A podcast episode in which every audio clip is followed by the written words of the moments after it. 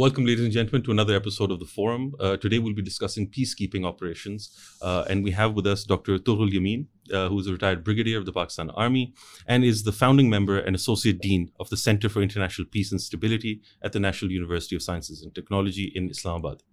Uh, he's also the author of three books The Evolution of Nuclear Deterrence and Its Impact on South Asian Stability, uh, developing confidence building measures in the information space between India and Pakistan, and his most recent book, Peacekeeping Operations in Somalia, 1992 to 1995, A Pakistani Perspective.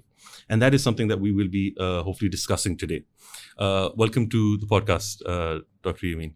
Uh, thank you very much, Anwar Saab. Uh, it's a pleasure to be here, and I've written uh, four books. Uh, doesn't Sorry, matter. Uh, doesn't matter. And uh, I have two more books in pipeline, and they have uh, solely to do with peacekeeping. One is about the Pakistani perspective on peacekeeping, uh, peacekeeping, and the other one is on the history of uh, Pakistani contribution to peacekeeping. So I'm really into it, into peacekeeping, Wonderful, and uh, wonderful. peacekeeping is a bread, bread and butter because we teach peacekeeping at the Center for International Peace and Stability. Absolutely. So anything that I can uh, do to So that, uh, that's precisely so we, why we have you here Well, because thank you uh, there's no one better to, to speak about this. thank you.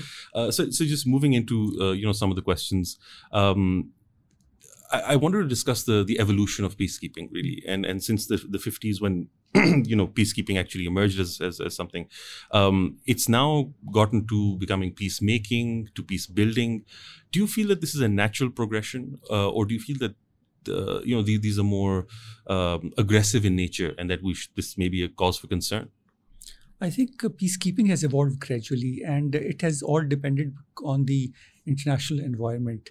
Uh, after the Second World War, uh, people were really fed up of uh, wars like uh, the First World War, which was then called the Great War, and then the Second World War, because it caused a lot of casualties. So people did not want wars. So uh, after the Second World War, uh, UN uh, came into being, and UN the purpose of UN stated purpose given in their charter was to save succeeding generations from the curse of war. Absolutely. Uh, and for that, uh, the first tool obviously was international diplomacy.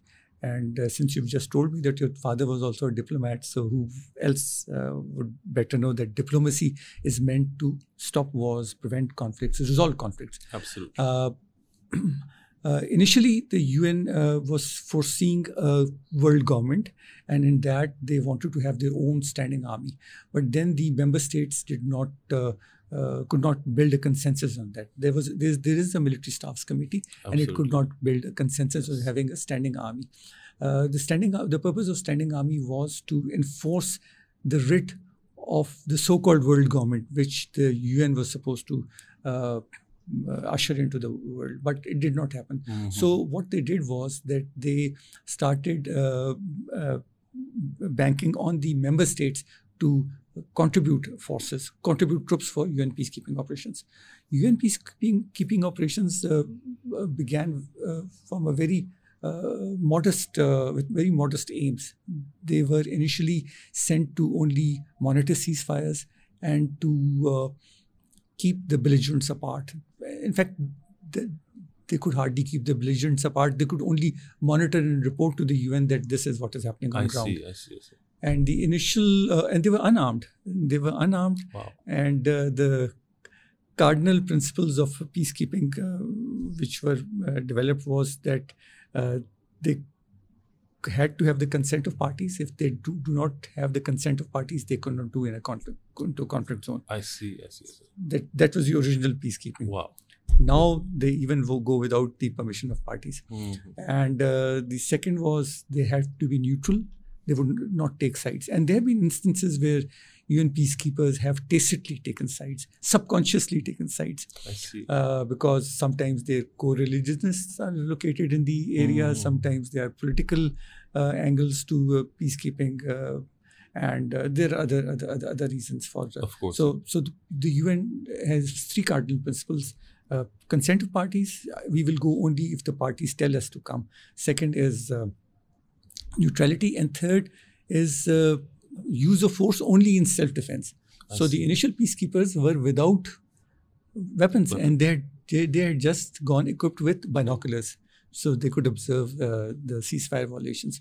And the first of that sort was uh, deployed in Palestine. Uh, UN uh, uh, truce uh, uh, supervision organization, UNTSO, and the other was in Pakistan, India and Pakistan. Of course, and it, it, it still exists. It was uh, Pakistan's group India and Pakistan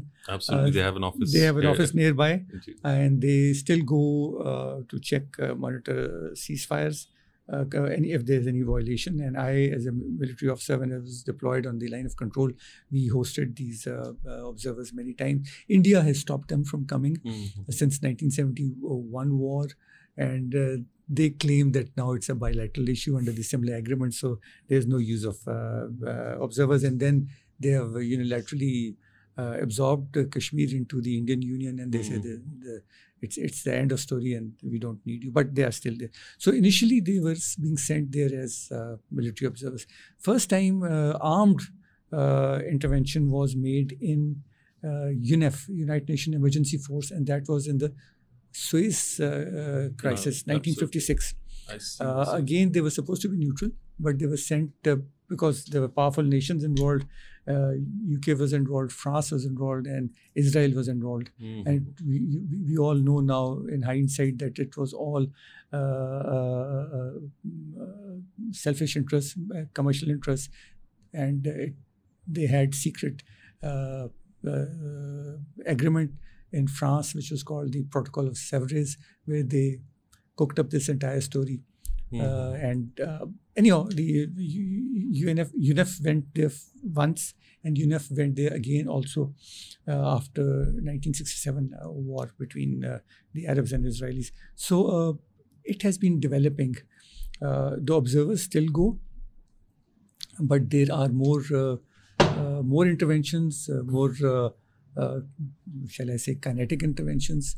Uh, my own battalion also went to Somalia in 92 uh, uh, and uh, they went for humanitarian uh, aid under chapter 6 but their uh, mission was transformed uh, into uh, catch Aidid mission in UNOSOM 2 I see. and yes. that was also because the americans wanted it that way so it transformed from humanitarian supervision of uh, humanitarian aid which is coming into uh, uh, into uh, Somalia and making sure that it uh, reaches the right quarters into just fighting with the warlords in uh, uh, Aidid in particular.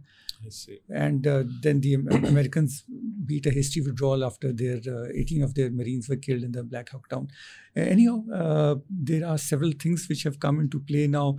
Uh, there is the uh, responsibility to protect, uh, which uh, has been approved by the UN.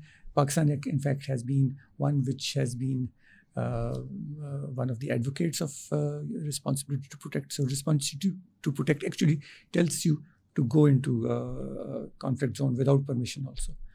Uh, this thing was done because in Rwanda in 1994 there was a massacre when, when Houthis and Tutsis are uh, fighting with each other, and the Canadian General uh, General Dallaire uh, wrote sent a telegram uh, to the UN headquarters, and he said, "I have intel intel that they are going there's going to be a massacre, genocide." Absolutely. Nobody heard him, so it happened. Uh, and then we also know that uh, there was uh, ethnic cleansing in Bosnia Herzegovina. So Pakistan was actually one who supported this uh, responsibility to protect things. But then there is also some apprehension on the part of the nations that this could be misused by uh, bigger countries. become to- another ground to violate sovereignty or, or things like absolutely absolutely so uh, there are now uh, force intervention brigades they can legally use force. I see. uh, in drc diplomatic republic of congo where again 7ff my unit is now uh, part of the uh, un peacekeepers I see. I uh, see. yes, second time in the history of Pakistan Army that uh, unit has gone again. Uh, uh, but it is not a force intervention, intervention brigade, the Pakistani brigade. I see. Uh, the force intervention brigade can take part in com- combat operations, and mostly these uh, force intervention brigades are Africans who belong to that area. I see. Uh, I see. but anyhow, even our soldiers are supposed to stop bloodshed. What has been happening, uh, Anwar Saab, is that uh, the, the rules of engagement had been not been clear. People were not uh, told exactly what to do, and there was a lot of uproar. How can you see a genocide taking place? How can you see rape as an instrument of war taking place? How can you see child soldiers being employed? So uh, now the UN has become more aggressive. Uh, good or bad, I think the jury is still out. But uh, uh wherever they have gone, the, the UN peacekeepers have tried to uh, prevent conflict. Not that they have been very successful. In many places, some UN peacekeepers also have been included, uh, involved in malpractices mm-hmm. like uh, sexual uh, abuse, um, smuggling, and other things. Uh, the Indians in, were involved in uh, in, in, in, uh, diamond trade in Liberia, wow. so they were removed, and Pakistanis were sent. Liberia later became a success story. But UN UN Secretary Generals have realized they have uh, uh, instituted uh, committees, commissioned diplomats to come up with strategies of how to improve the quality of peacekeeping. Absolutely. The first uh, of uh, these uh, requirements were given by Boutros Boutros Ghali. And that paper, which was produced, actually formalized how the UN peacekeepers should operate. And then there was uh, uh, uh, the Brahimi report again, that mm. certain suggestions were given, which were accepted also. And then there was the HIPPO report, that also. Uh, brought in certain uh, good suggestions and advice. And the latest has been uh, instituted by the current Secretary General. It is called the action for peace. So people are working on it. There are UN, in the UN headquarters. There is uh, a whole department, UN peacekeeping department, and there's a lessons learned cell also. I see. I see. Where, where various things are put in place. so. Uh, Uh, so uh, absolutely, uh, peacekeeping becomes a better. So, I so hope I'm not rambling. No, around. no, no, not at all. So this is extremely useful, Ji. Um, so, so, you spoke about accountability, and I want to get to that. But but just before that, I want to talk about some of the maybe the legal uh, aspects of of this. Um, firstly, uh, you know what what is surprising to to anyone studying is is that even though you know these are UN peacekeepers, there's nothing in the UN Charter that says that mentions peacekeepers. So so under what authority does the UN send out uh, peacekeepers? Yeah, there are, uh, first of all, the uh, decision to send peacekeepers is that of the UN Security Council. I see. Although, uh, in the case of UNEF, the General Assembly decided. I see. I see. Uh, the purpose of UN is to, is to prevent wars. Absolutely. How do they do that? Diplomacy, and the second thing is peacekeeping. And the, they send uh, the peacekeepers under either Charter 6, which mm. is hmm. the peaceful resolution of conflict, or chapter 7, which allows them the use of force. I see, I see. So there is, uh, they have the law on their side. When they go there, they make sure that the law is on their side. They do Absolutely. just do not go without uh, legal permissions. But uh, since it has been taking place now since 1948, so it is very uh, become an international norm. Peacekeepers are Absolutely. not is not is nothing illegal in sending peacekeepers. No, no, of course, and, and, and precedences that exist because UN Security Council, when the UN Security Council says that this is going to happen, then it becomes legally binding on the member states. And you know there are 193 member states, almost Absolutely. all countries of the world, barring a few smaller ones, are member states of Absolutely. the United Nations. Uh, so, so, I asked this because um, so, so, you know when I was studying this back mm-hmm. in uh, my my masters. Um, the the argument uh, was that uh, you know if the UN Security Council can authorize the use of force, then it can also authorize impliedly the use of peace uh, building op- or peace peacemaking operations or, or, or peacekeeping itself, uh, and that's why that was implied within that power that the UN Security Council had under Chapter Seven. Um, there. So, so moving on to another question, and really the focus of, of you know what we do here at the Diplomacy Law and Policy Forum is is looking at IHL, International Humanitarian Law, and and could you you know, uh, uh, explain to us a little bit about how IHL applies to blue helmets, and and whether you know this may undermine the protected status that that blue helmets or, or peacekeepers have um, when they're deployed in the field. Uh, now all countries uh, teach IHL to the peacekeepers. Uh, we at the Center for International Peace and Stability do it. Uh, we not only teach our peacekeepers, we also teach our students who are enrolled in the uh, uh in our MS and uh, uh, PhD courses. So IHL is very much on our radar. We teach them that what is the law of armed combat. Uh, our troops know that, and we tell them that you cannot violate it. Uh, the situation becomes a little complex because they, uh, the many times the parties to the conflict are non-state actors. So of application course, of uh, IHL becomes a little hazy over there because the other party does not believe in IHL. Mm-hmm. But anyhow, the, the the soldier knows it that he has to protect the religious site, heritage sites, uh, schools, uh, hospitals. They cannot be uh, bombarded or uh, made part of the combat. Any anyway, peacekeepers are told not to become parties parties to conflict. That is Absolutely. not that is not their job. Mm-hmm. Uh, their job is to uh, prevent conflict or stop conflict while the diplomats try to negotiate peace. Uh, always in the background, there, there are the peace negotiations, and only a political solution can resolve a conflict.